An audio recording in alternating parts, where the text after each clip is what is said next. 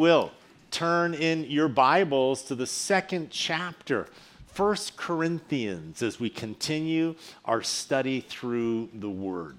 So you'll remember last time that we began this book that Paul writes, this letter that Paul writes, and he, you'll remember that he's writing it to the church that's located there in Corinth. Corinth was the church that Paul had planted during his second missionary trip, and Paul is now on his third missionary trip. On his third missionary trip, Paul ends up in Ephesus, and there is a series of letters that is going back and forth between Corinth and Paul, who was located there in Ephesus. There was a first letter that, that the Corinthians wrote to Paul and had some questions and some issues, and Paul writes back a response to that uh, letter, and then the Corinthians have more questions, and they write their second letter, and now Paul writes back his second response. This letter that we have in front of us, this is that second response that Paul has. We don't have the,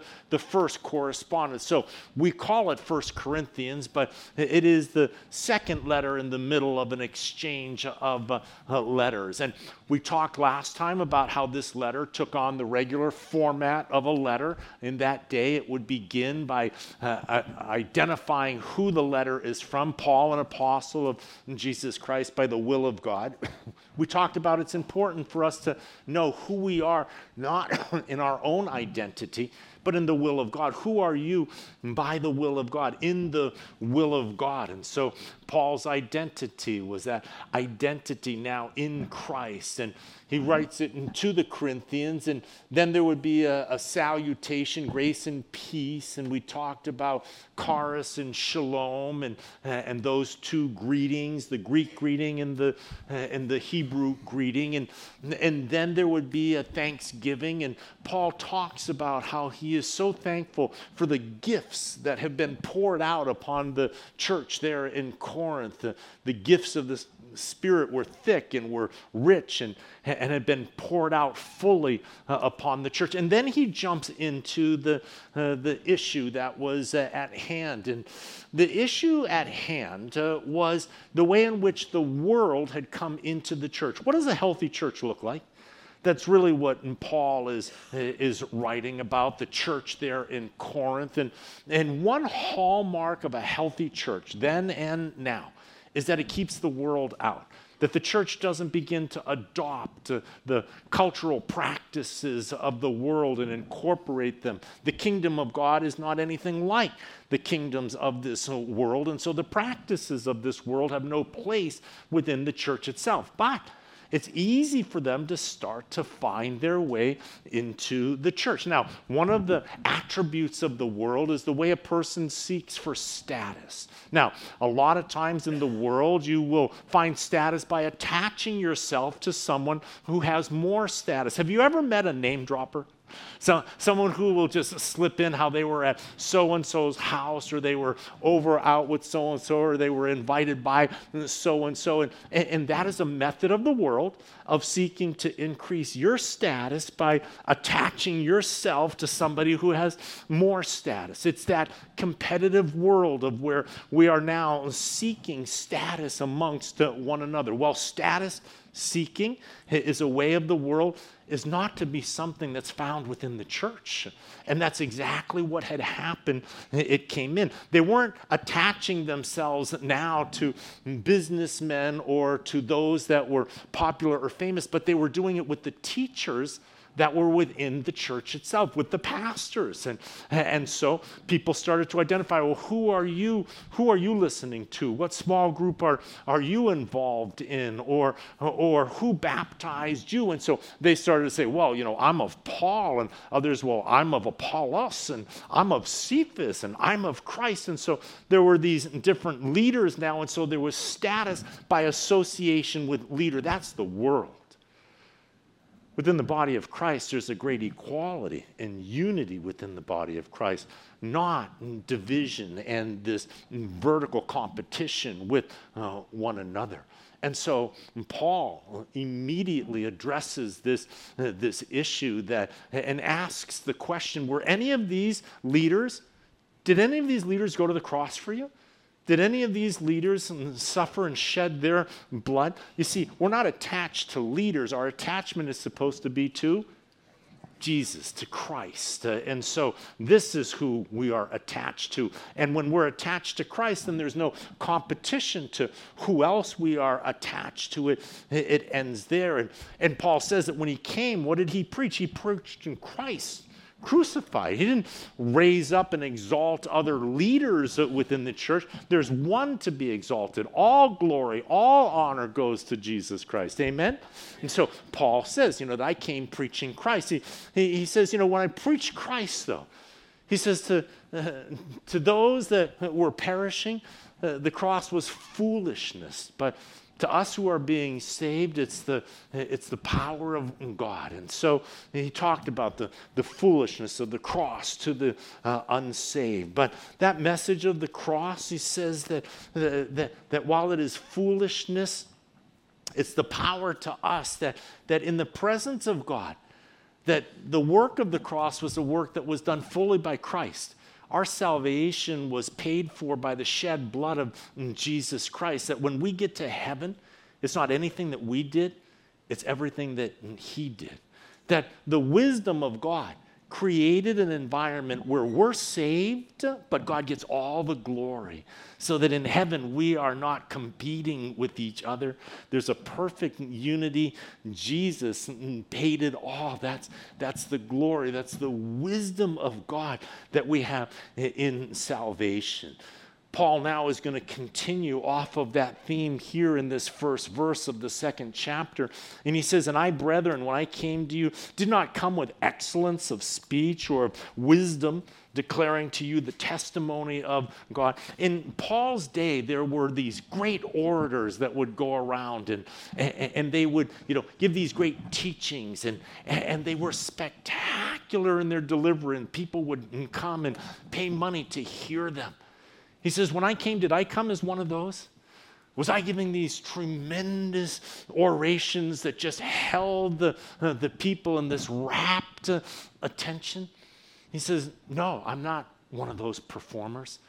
There were no theatrics that were uh, involved. He says, I, I came simply preaching the, uh, the testimony of God.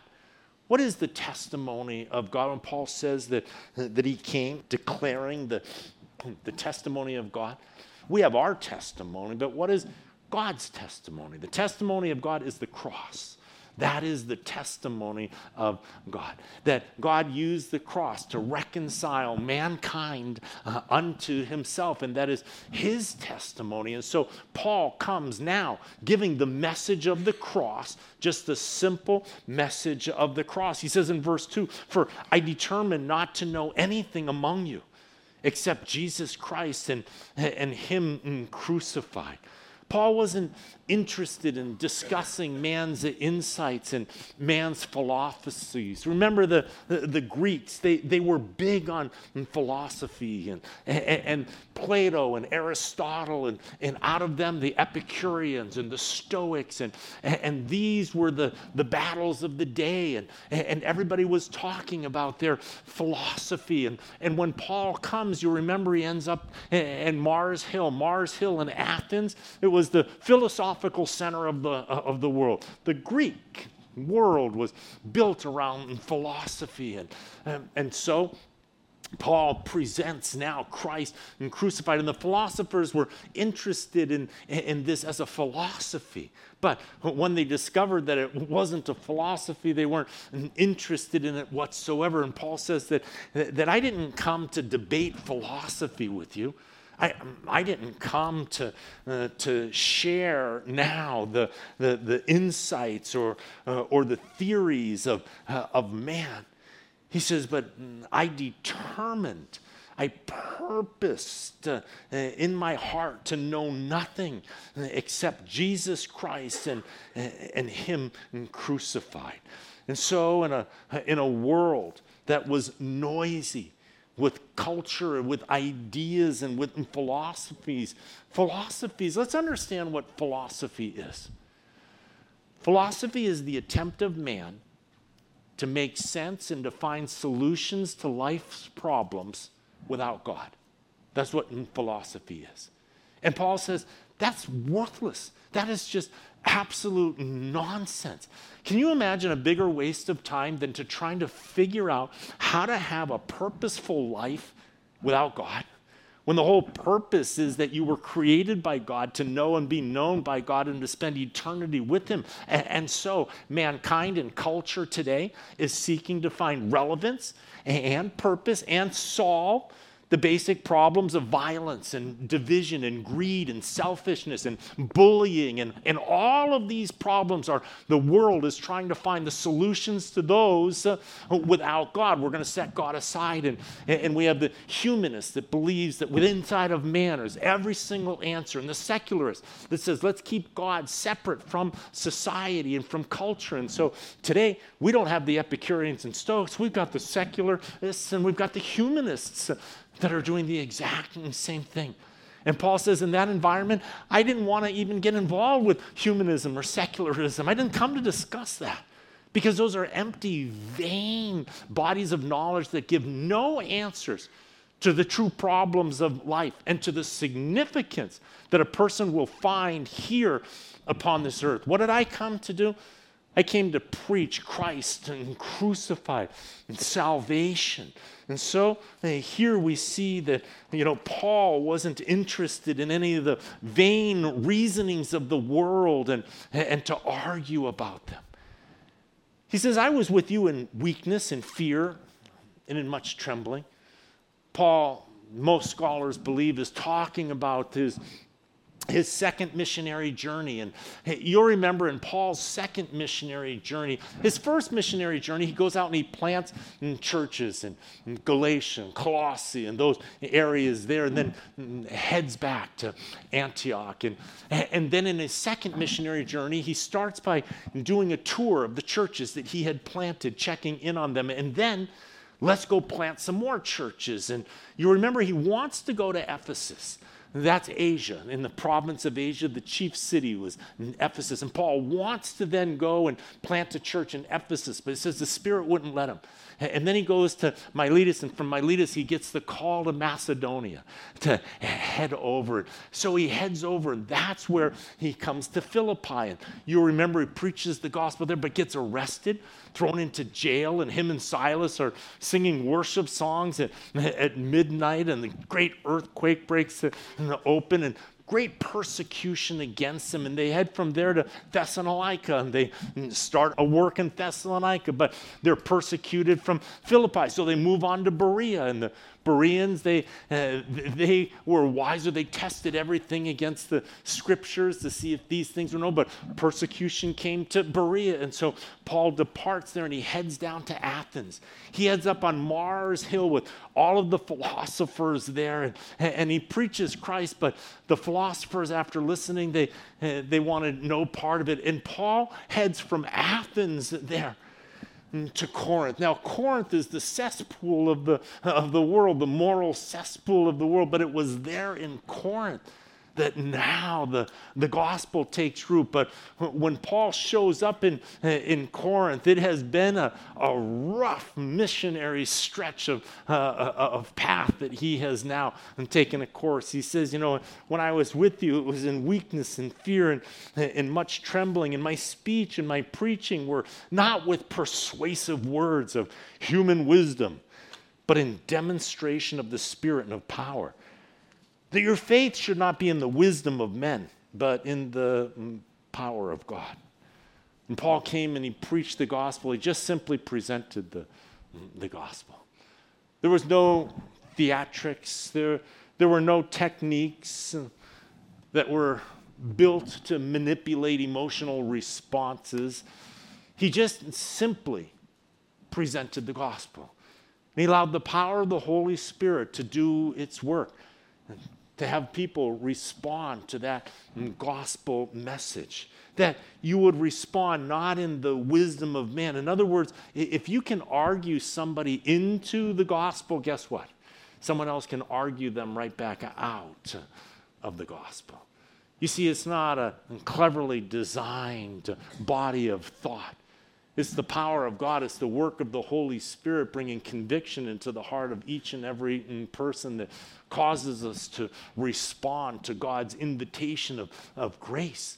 And so it is the power of God. And so Paul refused to, to do anything but to simply present the gospel and allow the power of God to be at work. And so that power of God, the power of God that is at work in your life and, and in my life, that, that is a changed life. A changed life is the demonstration of the power of God. And, and we live in such a divided culture today. People are arguing, and especially on the internet, over everything, and uh, the comments and the division that, that is taking place as, as our culture is seeming to turn and to tear itself apart. And, and the culture will argue about everything, but there's one thing that nobody can argue with you about, and that is your testimony. That is who I was before I met Jesus, and now who I am today by the power of the Holy Spirit at work in, in my life. And, and it is that transformed life that's the demonstration of the truth behind the words that uh, that we are speaking. And, and so it is the power of God at work in a person's uh, life. He says in verse six, however, we speak wisdom among those who are mature, yet not the wisdom of this age, nor of the rulers of this age who are coming to nothing. And so Paul now is talking about the, the wisdom of the Word of God versus the wisdom of the world, the wisdom of the rulers and the elitists and those that are the the the, the experts that are put onto pedestals in our in our culture today. And so here he says that we speak spiritual wisdom to those who are mature. He's talking about spiritual maturity. What does spiritual maturity look like? What does spiritual immaturity look like? And it has no response to, to age. It has no response or correlation to the amount of time that a person has been a Christian. It has to do with your growth as a Christian. And so Paul here, his desire is to speak spiritually mature thoughts to those that are spiritually mature, to continue to, to grow them. There are also the babes in Christ, those that are spiritually immature. And later on, he's going to talk about needing to give milk to those that are spiritually immature versus meat to those who are spiritually mature, to be able to talk about the deep things of God rather than reviewing the basics and the fundamentals and the milk. He says, you know, we're bringing meat to those that are spiritually mature. And he says that that spiritual wisdom, he says that's different than the, the wisdom uh, of the world. Uh, he says, but we speak the wisdom of God in a mystery, the hidden wisdom, which God ordained before the ages for our glory, which none of the rulers of this age knew, for had they known, they would not have crucified the Lord of glory. He says, we speak the wisdom of God in a, in a mystery. What does that mean? Whenever we see the word mystery in the New Testament, it's important to recognize that what Paul is talking about, what the scriptures mean by a mystery, is something that is not discoverable by man. That's a mystery. In other words, a mystery is something that we know only because God revealed it to us, but not because it's something that we could have ever discovered on our own. For example, gravity. Gravity and the scientific approach, that, that is something that we observe and then we measure. There is this inward pull towards the center of the earth that we began to discover, that things fall, and then we began to recognize that they don't fall at a steady rate, but they fall at an increasing rate. And then we were able to discover the, the speed of that rate was thirty-two feet per second accelerating towards the center of the uh, of the earth. And, and, and that's the force of gravity. And, and, and now we have the wisdom of understanding gravity, and then how to use gravity and apply gravity and, and all of those things. That's all discoverable to us. But God, we can't measure him. We, we cannot know anything about God except what God reveals to us. And so it's a mystery to us until God reveals it to us. Now, what is the mystery that God revealed to us? Well, we know that man was separated from God by his sin. But how was God and man going to be reconciled back together again? What was the solution to sin? Well, we have the sacrifices that God gave through the old covenant, but those just covered over our sin, and they didn't wash away our sin from our soul. But the new covenant, that was a mystery. It was alluded to, it was talked about, it was projected that there was one coming, that there was a, a solution to sin. But now we know that it's in Christ Jesus. Behold, the Lamb of God who takes away the sins of the, uh, of the world. And so this mystery of our salvation, that now our sins aren't covered over but washed away, and we now have fellowship and communion, that was revealed to us. This is the mystery now, something that was unknowable, that's now knowable to us because God is the one that has revealed to, to us, and it's been revealed in Christ. He says the rulers of this age, they didn't know about the plan of salvation with all of their wisdom, with all of their knowledge, with all of their experts, with all of their philosophers. Uh, they didn't know about it. He says if they had known about it, they wouldn't have crucified Jesus Christ when, uh, when he was here. So this was knowledge that wasn't available to the world. It's knowledge now that God has revealed. It was a mystery. But it was ordained before the ages of our glory. In other words, this wasn't a new revelation. Before man was ever created, God already had the solution to sin. He already knew that when he was going to give free will to Adam and Eve, that they were going to use their free will to sin, and that sin would enter into the world.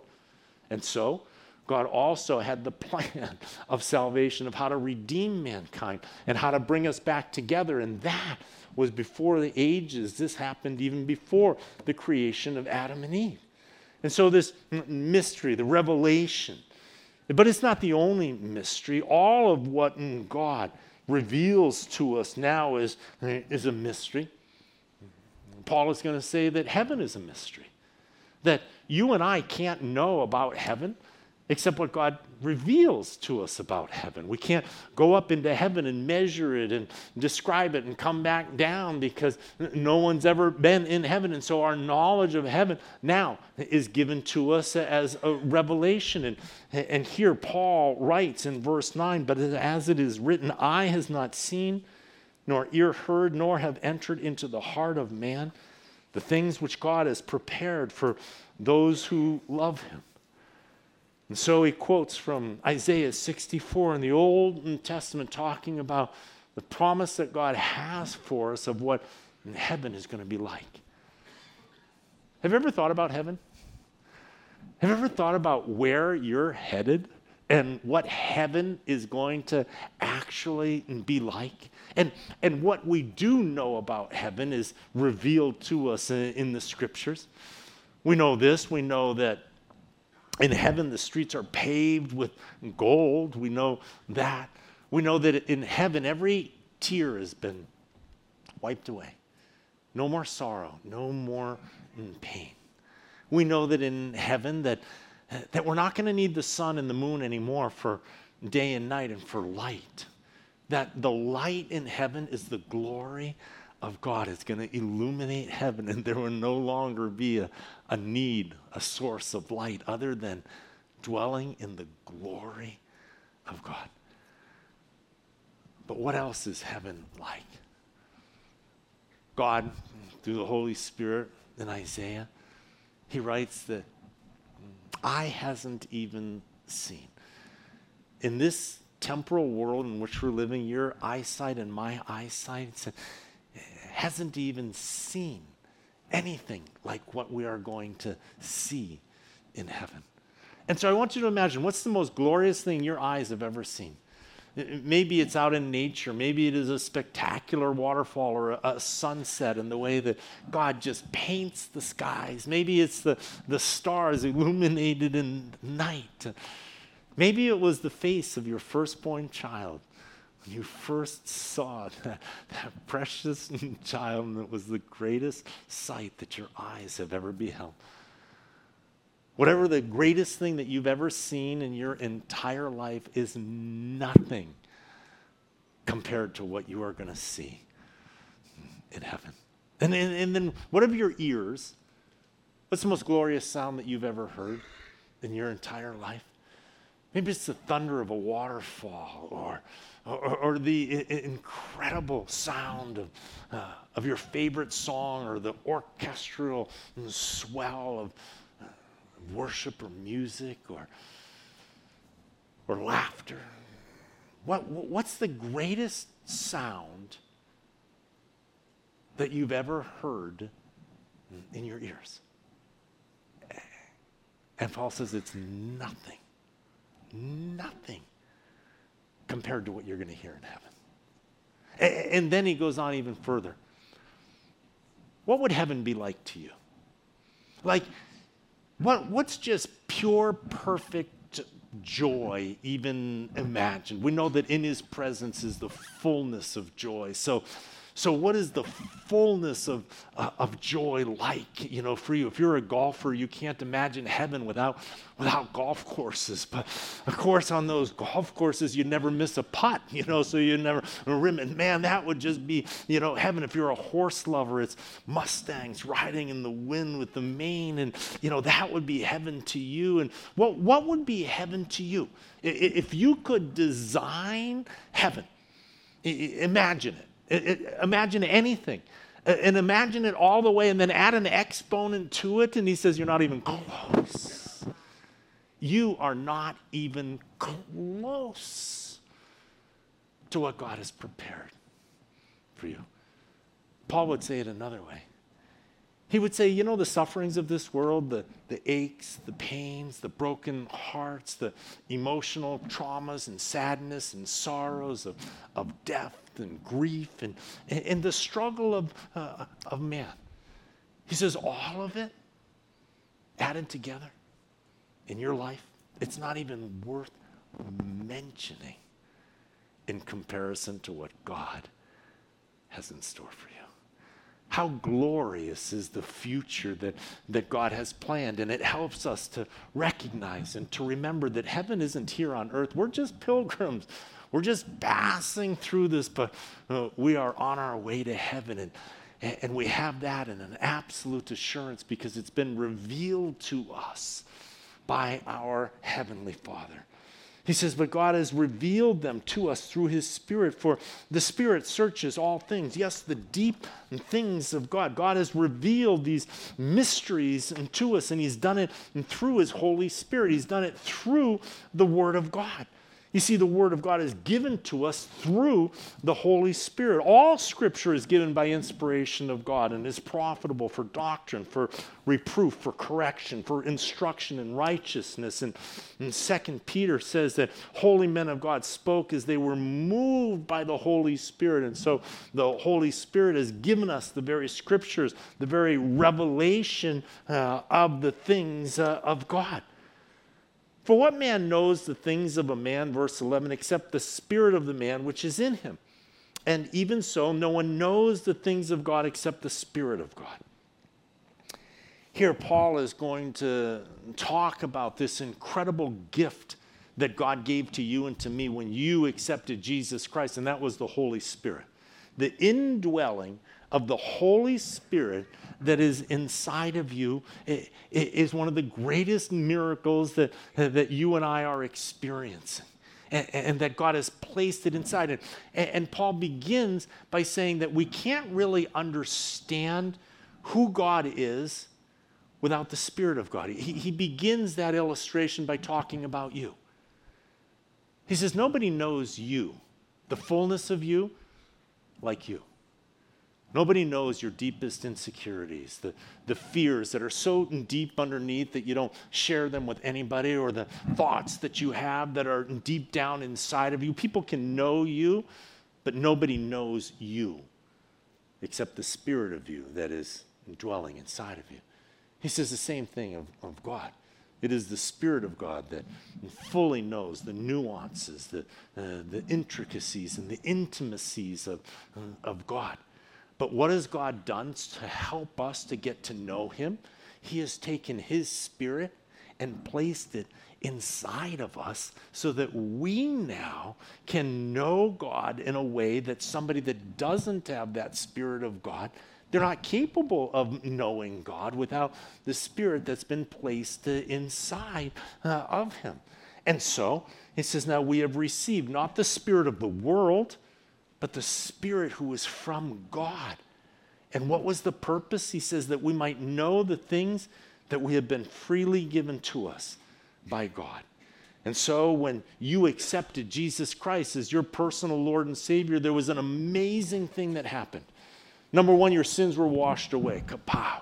Every single debt that you had, every single law that you broke, every single offense was washed away from the records. And so the forgiveness of sin. You were adopted into the family now. He is your Abba. He is your daddy. But on top of that, he placed inside of you the Holy Spirit. You have the indwelling of the Holy Spirit that is inside of you. You now are the temple of God. Remember that the physical temple in Jerusalem, what was it? The Shekinah glory. The Spirit of God dwelt in that temple. But now, guess what? We're living temples. And now the Shekinah glory, his Spirit dwells inside of you. And the indwelling of the Spirit, it so radically has changed you that you're now a completely new creation.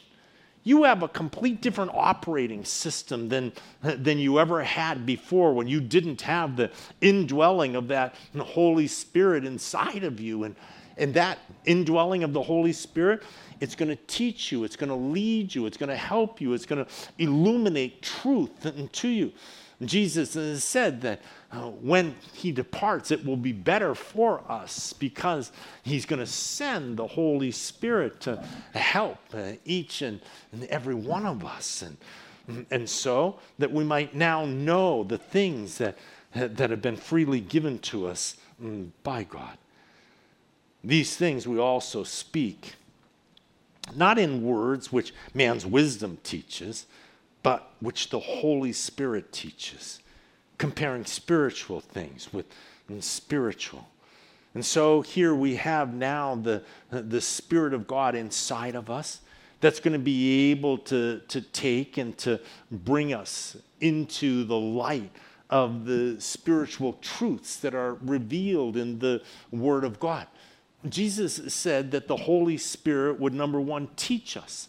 So you now have teacher of God dwelling inside of you to help you to be able to understand things that uh, that you can't understand. You see, when the carnal mind reads the Word of God, it cannot understand the things of the Word of God. It doesn't make sense to him because they're spiritually discerned, and we now have that uh, that instructor, that teacher that is within our heart. I want you to know that whenever you read Scripture and you don't understand what that in Scripture is saying, don't be afraid to ask God, what does that mean? I don't understand how that can be true. Ask the question in faith, what does that mean? Ask God by saying, I know that it's true because you've said it. That's the faith part. But right now, I can't understand that. So I need your help to be able to understand that. And I remember how the first time that I ever asked God a question in faith about the Word of God, I was a new believer, but I was excited. Every single word of the Bible is absolutely true, inspired, inerrant in its original autographs. And I remember I was at a wedding, and there was the Corinthians passage on love that was being read. Abide in these three, three things, faith, hope, and love. And the greatest of these is love. And I remember sitting there and going, wait a minute. If I'm saved by faith, right? By grace you've been saved through faith. If faith is what now is the conduit of my eternal life, of my salvation, Then isn't faith the greatest of those three? Faith, hope, and love, but the greatest of these is love. And I, I remember going, God, I know that you're saying that love is the greatest of these three, but I don't understand that because I'm confused. And I remember that it was maybe about two weeks later, I'm just reading the, the scriptures, doing my devo, and, and along I come across a passage that says, faith is the substance of things unseen. And God says, did you see that? And I was like, well, he says, read that again. I'm like, faith is the substance of things unseen. Yes. Faith, he says, is temporary. When the object of what you have faith is in front of you, you don't need faith any longer. He says, hope. Hope is temporary. When your hope is completed, when your hope is fulfilled, it's temporary. He said, love is the only of those three that is eternal. In heaven, you won't need faith. In heaven, you won't need hope. But in heaven, there will always be love. And that's why love is the greatest of those three. And it was the Holy Spirit now teaching me, instructing me into the truth of, of God's word. And you have that same teacher. I have that same teacher that is indwelling us, that is helping us to understand the spiritual things, to be able to grow us into the deeper things of, uh, of God.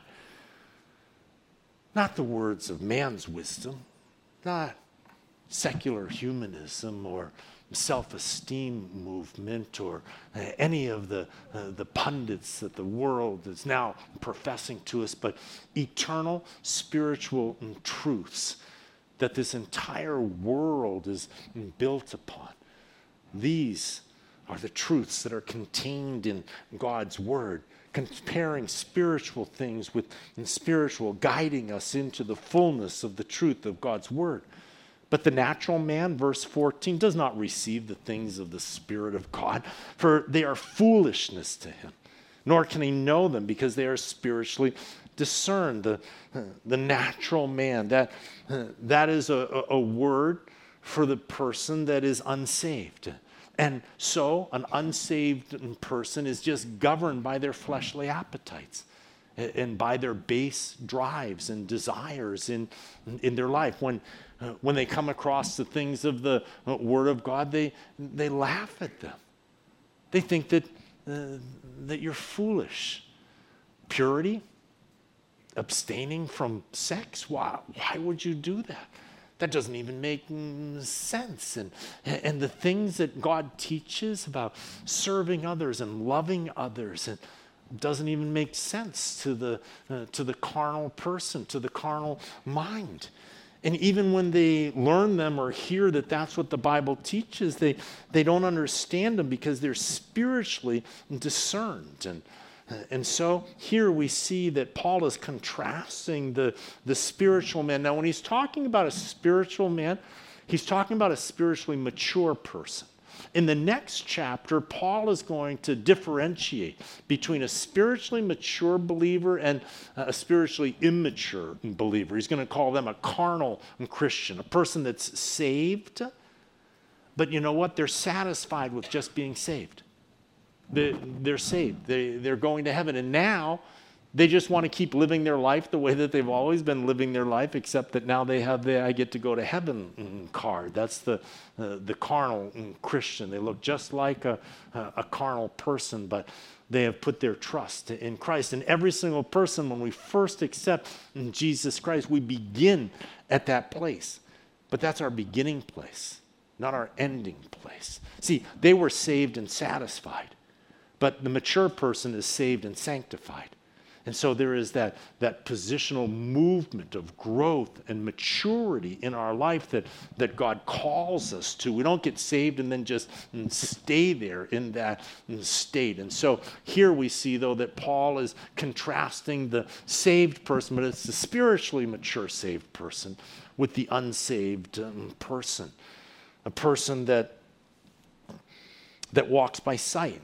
And And they only understand the world by the things that they are able to see. They are spiritually blind. And and so we see that, that this is where the Corinthian church really was at. They lacked discernment, and they didn't have spiritual growth.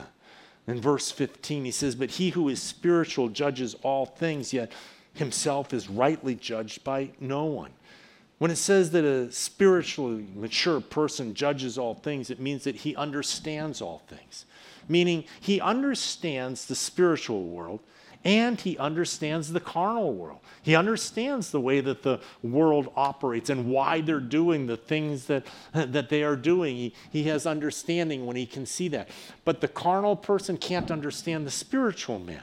And they only understand the carnal world, and so they don't value the spiritual man whatsoever. In fact, they denigrate him. They put him down. They mock him. They call him a simpleton, think that uh, that they're fools for living their lives in such ways. And, and Jesus said that that would happen. That's what they said of Jesus. And in fact, they not only persecuted him, but they crucified him. And Jesus said of us that a servant's not greater than his master. If they hated me and they persecuted me, they're going to hate you and persecute you as well. For who has known, verse sixteen, the mind of the Lord that he may instruct him? But we have the mind of Christ. Paul closes this chapter here with a quote out of Isaiah chapter forty, which says, who, who has known the mind of the Lord so that uh, we can instruct him? In other words, how can we judge God? Because who can even know God in order to be able to, to judge him? And, and so the question here is, you know, we have been given now the mind uh, of Christ, but we have the mind of Christ. And that's really where I wanted to close our, our study and just talk about for a minute. What does that mean? What's the mind of Christ mean? But we have the mind of, of Christ. Well, what Paul is talking about in here is he's referencing the concept of adopting the thoughts and the attitudes and the perspective of Jesus Christ. And so uh, how do we do that? What is that um, process of, uh, of taking on or adopting the, the mind of Christ? Well, there's few key aspects to it. The first one of adopting the mind of Christ begins with the knowledge of the Scriptures. It starts with knowing what the Word of God has to say. That happens by studying The, the teachings and the life of Jesus Christ is revealed in the, the Word of God. Jesus invited you to follow him. And so we have the, the model that was in front of us. I love that about God. I love that God didn't just tell us how to live, but God said, let me show you how to live. And so Christ came to live out that perfect life. And so it, it's been modeled uh, for us. But that requires us now to study. What did the life of Christ look like? And, and we've got the four Gospels that give us those four different perspectives on the life of Christ. And so studying the life of Christ, his actions, his attitudes, how he conducted himself. It wasn't just what he taught, but it was the way that he lived. And you'll remember even at the Last Supper, remember when Jesus disrobes himself and he washes the disciples' feet? And then afterwards, what does he say? He says, I have set for you an example for you now to follow and to wash one another's feet. And so the mind of Christ begins by, by studying and looking at the actions of him. But then also we have the teachings of Christ. The way in which he taught us and instructed us and the parables and all of the words in red. I love the words in red in the in the Gospels. And I, I remember when when I first got saved, that, that there was a little book, All the Words of Jesus, and it only had the words of Jesus as recorded in the four Gospels, and I used to keep that in my back pocket, and I just wanted to read just just what Jesus had to say. What, what does Jesus have to say on, on everything? Taking on the mind of Christ means now a study of the Scripture, a serious study of the life of Christ, the words and and actions of our Lord. And, and so that's been given to us, uh, and we have access to it. And then as we study it, the Holy Spirit is going to do the work, uh, uh, teaching us and helping us. So the mind of Christ begins with the, the knowledge of the Scriptures.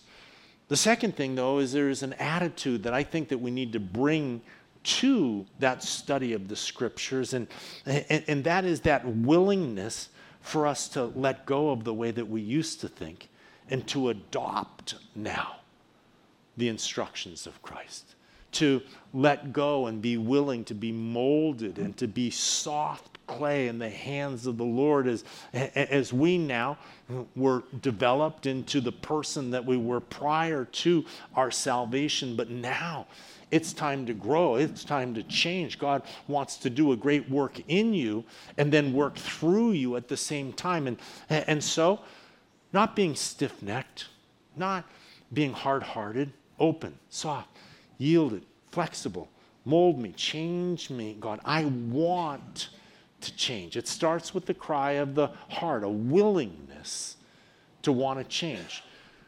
But also God promises this, that the quality of your life, the quality of your experience here upon this earth is going to be directly proportional to the work that God accomplishes in your heart and in your life.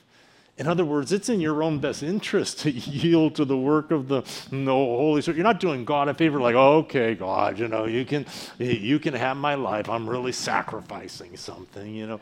No, you're changing copper for gold. You know, you're changing your, your old viewpoint that had limitations and prevented you from loving people and being used by God in the way that God desires to. He is doing a fabulous work in you. And we need to be excited about that and, and yielded to that work of the Spirit. So a study of the Scriptures, knowledge of Christ, knowledge of His teachings, a, a soft uh, heart, and and then taking on the mind of Christ is, uh, is relational with God. It's being relational with God. It's an understanding that God isn't far off over there in heaven watching you and recording every mistake that, uh, that you make, that He wants to be actively involved with your life. He wants a running conversation with you. He, he wants you to talk to Him about how you're doing. How's your heart? What are you struggling with today? What, what do you need help with? What do you need wisdom with? What decisions are you trying to make, or what are you trying to achieve that, uh, that you now need His help and His, uh, His assistance in? And, and God's there to hold your hand every step of the way. He doesn't give you the, uh, the rules of the kingdom, invite you into it, and then just hands off, go ahead and do your best, and uh, I'll see you at the finish line. He's not a God that stands off at the distance and, and just watches. That's what the Greek philosophers believed, those that believed in a God, that God was not involved in the affairs of men, that, that He just was off at a distance. We have a, a relational, intimate God that cares about you, and that loves about and loves you. And He never asked you to live life on your own and do life on your own. He wants you to be fully intimate with Him, and He wants to help you every step of the way. And so the mind of Christ is that climbing up onto the lap of God, not living life at a distance from God, knowing that He's watching. And so the mind of Christ. I think that the, the mind of Christ also, another key aspect of it is the, is the servant heart of Christ. That He didn't come to be served, but to serve. You see, the, the kingdom of God is the inverse of the world. The, the world, you're at the top, uh, king of the mountain, and, and everybody serves uh, you. But in the kingdom of God, the uh, the godly person is is underneath. He's the servant of everybody else. And, and so that mind of Christ is, it, it, it, it's a removal of everything that you learned from the world about climbing to the top and, and being there. But now it's about climbing underneath everybody and lifting everybody else up mm, around you. That's Christ-mindedness. And so the taking on of the mind of Christ, it's a lifelong process. It requires ongoing growth and transformation, being renewed by the washing of the Word and not being conformed to this world, but being transformed by the power of the Holy Spirit at, at work in our life.